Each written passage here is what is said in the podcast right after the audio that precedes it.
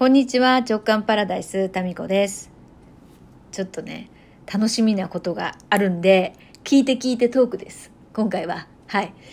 えっ、と、3週間ぐらい前だったかな。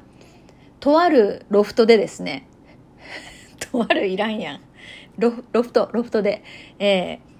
とあるアーティストの展示販売会やってたんですよ。で、私別の、なんかそれを目当てに行ったわけじゃないんですけど、なんか必要があって別の買い物に行ってね、たまたま見つけて、たまたまこう見てたんですね。で、なんか、なんか惹かれる作品なんですよ。すっごい好きとかじゃないんですけど、なんか引っかかるというか気になる。そんな作風のアーティストだったんですね。で、それはポスターみたいな感じ。そのシルクスクリーンとも違うのかななんかポスターの上に、えー、グルーっていうのかな？キラキラしたもので装飾してあるみたいな、そういう作品だったんですね。で、いや、これ買おうかなと思ったんですけど、値段がですね、12万だったんですよ。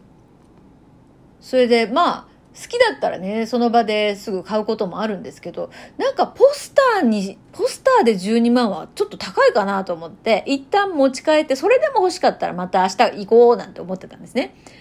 で、そのアーティストの方について全然知識がなかったもんで、家に帰ってですね、ネットで調べてみたんですよ。どんな、その経歴の人でね、どんな作品書いてんのかなって調べたら、まだね、お若い方で、ニューヨーク在住の女性のアーティストなんですよ。うん。それで彼女のホームページを見つけてですね、えー、そ、そこで販売もしてるんですよ。でね、同じ作品があったんですよ。で、全部英語のサイトだから、まあよくは説明とかもわかんないんですけど、まあアート作品なんでね、説明よりもその作品があって、え、ネットでも買えるんだと思ってですね、それでネットから注文したら10分の1ぐらいの値段だったんですよ。で、え、これこっちから買った方がいいよねって。でもアメリカ、その英語のサイトだから、いやなんかちょっと、ね、そこにカード情報とか入力するのも、ちょっとためらうじゃないですか。どうしようかなと思って、えー、丁寧にね、あの、よく説明を読んでみたりなんかして。で、ペーパルで支払いができたから、ペーパル便利ですよね、こういう時ね。ペーパルってね、本当セキュリティがしっかりしているなって私は感じていて、あの、ちゃんとね、あの、何かあった時に、電話でね、対応してくれるんですよ。すっごい丁寧な日本語を喋る中国人のスタッフが。多分みんなね、中国人なんですよ。だけど日本語がね、すごい丁寧で、そう。で、私は何度もですね、そのね、えっ、ー、と、その、なんていうのかな、オペレーターの人のお世話になってるんですけど、そう。さっきも、さっきもあったんです。JK ノートをね、あの皆さん PayPal でお支払いしてくださってですね。で、その中で一人ですね、私、なんか返金されちゃってる人がいたんですよ。振り込んでもらってるのに、その、システム上返金されちゃってるんですよ。で、私、な、なんか、私がね、なんか間違えてどっか押しちゃったのか、それとも相手の方がね、そのご購入くださった方が、やっぱりやめたって言って、返金の何か手続きをされたのか、どっちなんだろうと思って分かんなくって、で、ペーパルに問い合わせたんですよ。で、そういうのも全部ね、調べてくれるんですよね。ですぐ分かりました。それは私が間違ってですね、なんか変なボタンを押したという、そこが私が犯人でしたね。私が原因でしたっていうことがすぐわかるみたいな、そういう対応をですね、丁寧に、本当に丁寧な日本語で、あんな丁寧な日本語、久しぶりに聞いたなっていうぐらい丁寧な言葉なんですよ。そう、言葉遣いがね。ただ、イントネーションは、あの、中国の方だなってわかる。名前もね、中国の方の名前で名乗ってましたけど、まあそんなでね、ペーパル安心ですよね。で、まあ、ペーパルで支払って、その海外のね、サイトから、そのポスター、うん、を購入したんですよ。で、その12万で日本で売ってたのは、それはもうね、手数料とか、あと額も入ってたからね、そういう、あの、額装とか、そんなのも込み込みで12万だったんですけど、まあ私結構自分の好きな額装とかするのも好きなので、その中の作品だけ、えー、をニューヨークのですね、えー、その、なんていうか、アトリエから取り寄せたっていう、初めての、そう、海外からね、直接そのものを買うっていう、初めてのですね、体験で、これドキドキしますよね。まあ、慣れてる方はさ、この、ね、海外の英語のサイトとかでもサクサク買うんでしょうけど、なんかドキドキして、まあでもドミニカにいた時は結構その英語のね、サイトで旅行を申し込んだりとか、飛行機のチケットとか買ったりとか、そういえばしてたんですけど、でも、間にいつもね、あの、ヨッシーが英語できるんで、で、よしみたいな。で、これ、合ってるっていう確認をしてもらった上での申し込みだったから。まあ、今回はですね、全部自分でやったんですよ。タミちゃん、自分で英語のサイトから絵を購入するの巻 だからいちいち、なんかね、本当いちいちも絵をさ、1枚買っただけでもう大騒ぎするという。でも楽しみだよね。で、結局ね、えー、あまりにも安かったので、あの、そのサイト、そのね、ロフトでは販売してなかった作品もそのサイトにあったからですね、それも購入して、結局3枚買って2万ぐらいだったかな。うん。で、まあ、届いたらまたそれ額装するんで、額装もそんなね、安くはないと思うので、えー、まあ、大きい作品なのでね、またそこは、あの、学装する楽しみっていうのをですね、味わいつつ選びたいと思うんですけど、そうやって買えるのよね。買えちゃうのよね。申し訳ないけど。だからそのね、ロフトのバイヤーさんとかね、そういう人の手間暇とかを考えると、その価格っていうのは、まあ、正当な価格だと思うんですけれども、まあ安心だしね。海外のそのサイトから直接買うっていうのは、まあ、万が一届かないとか、なんかトラブルになるっていうリスクもあるじゃないですか。でももう、タミちゃん初めて絵を買ってみました。そうやっ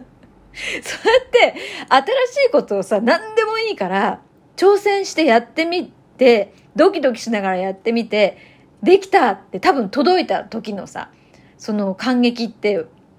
普通にさ、12万払って買うよりもきっとワクワクするんじゃないかなと思って、今回はそれも含めてのちょっと体験でしたね。うん。なんか一回こう検索してみると、案外そのね、えー、価格的にも安く手に入るんだなと。直接海外から買えばね。ということを今回学びました。うん、でもまあ、その、その販売元によっては、いろんなね、サイトがありますから、まあ、詐欺じゃないですけど、まあね、どう、どうなのかよくわからないみたいな。いや、そういえば詐欺といえばさ、いきなり話飛ぶけど、えー、2、3日前ですね、60代の男性が、えー、女性の詐欺に引っかかって、それでなんか交際目的みたいな、えー、交際を装って、で、お金を取られたっていうね、詐欺にあった、詐欺被害にあったっていうニュースが載ってたんですよ、こネットニュースで。で、60代男性ってよし60代なんですよね。で、その女性っていうのは、いくつだったかな？まあ、比較的若い女性で、で、近づいてきてですよ、奨学金のね、返済がまだ終わってなくって、その支払いが滞っててどうしようみたいに持ちかけられて相談を。それで、あの、それじゃあ僕がね、立て替えておくか払ってあげるよみたいになって、それは詐欺でした、ちゃんちゃんっていう話だったらしくて。で、それを言ったんですよ。あんた気をつけな、みたいな。これ寂しいね、高齢男性をターゲットにしたって書いてあって、寂しい高齢男性60代、そこに入っちゃうのよね。私もだから寂しい高齢女性の類にもうすぐ入るんですよ、きっとね。まあ、そんなんでね、言ってたら、ヨッシーがさ、や、それタミちゃんじゃんって言われて、なんだと？と思ったんですけど、よくよく考えたらさ、私、奨学金で大学行ったはいいけど、その後、なんかあの、督促状とかがずっと来てて、結婚した後ね、途中、支払いが滞っちゃって、督促状が来てですね、でも、まあでも、ないものは仕方ないもんなとか言いながら、まあその、督促状を、まあ見て見ぬふりじゃないですけど、もうないものはないもんっていう状態だったんですよ。そしたら、どんどん利子がね、増えていってるっていうのを見かねてですね、ある時、ヨッシーがなんか払ってくれたんですよ。それ、えー、100万ちょっとか、ちょっとどれぐらいだったのかな。それで、あの、タミちゃんの奨学金は僕が払ったっていうことをですね、改めて、こう、恩着せがましく言われまして、で、そんなね、奨学金だとか言って詐欺に引っかかんなよとかって言ってる私が、実は奨学金詐欺じゃないですけど、しっかりちゃっかり払ってもらっちゃってたよねっていう、そういう、あの、オチでして。本当なんか自分がやってることに、もう滑稽さんに私はですね、もう本当に腹筋が痛くなるほど爆笑でしたね。あんた詐欺られてんじゃんと思って、よし、私に詐欺られてるって。ちゅうか、払いたくて払ったんじゃんみたいな。もう最後は開き直り。でね、私ちっちゃい時から、父親にね、本当にお前は金食い虫だって言われ続けてたんですよ。まあ確かにそうなんですよ。ピアノの習い事だ、県外の大学に行くだね。それで、私の潜在意識の中にですね、私は金食い虫だっていうのがどっかあるんでしょうね。っていう話をヨシにしてたんですよ。そういえば父にね、金食い虫だって言われてたんだよねって言ったら、ヨシもう本当に首がもげるほどうなずいててですね、確かに確かにタミちゃんは金食い虫だって言うわけですよ。うん。で、なんでうちにお金がたまんないんだろうね？って私も言ったら、タミちゃんが使ってるからだって言うんですよ。で、何に使ってんのか私もわかんないんですよ。使ってないと思う、その家のお金はね。だけど、まあ、金食い虫っていう潜在意識がそうするんだなと思って、私の中の腹の虫じゃないですけど。そう。でもさ、なんかそうやって私が使うからさ、働くんでしょって。その、言ったら、まあ、それはあると。じゃあ私がさ、いなかったら、働かないじゃん、そもそもあなたはっていうね。そうなんですよ。別にね、働かないんですよ。よかったね。私のお金、おおかげで、あの、生き生き働けてって言って。えー、でもそれはそうだってね、素直に認めてましたね。だからもう女性がほら、楽しくさ、元気にいるっていうことは、その、男性の活力になるのではないでしょうか。いや、男性違う違うって言ってるかもしれないけど。違う違うって言ってるかもしれ ないけどね。でもまあ、そうやって私もほら、ドミニカに一緒について行ったりとかさ、したおかげで多分、彼は生きてるんですよ。だって僻地とかさ、危ないところに行ってもなんかほら、私の運気をさ、もらって生きてるっていう、なんか 超恩着せがましい。はい、感謝の気持ちを忘れずに生きていきたいと思います。それでは。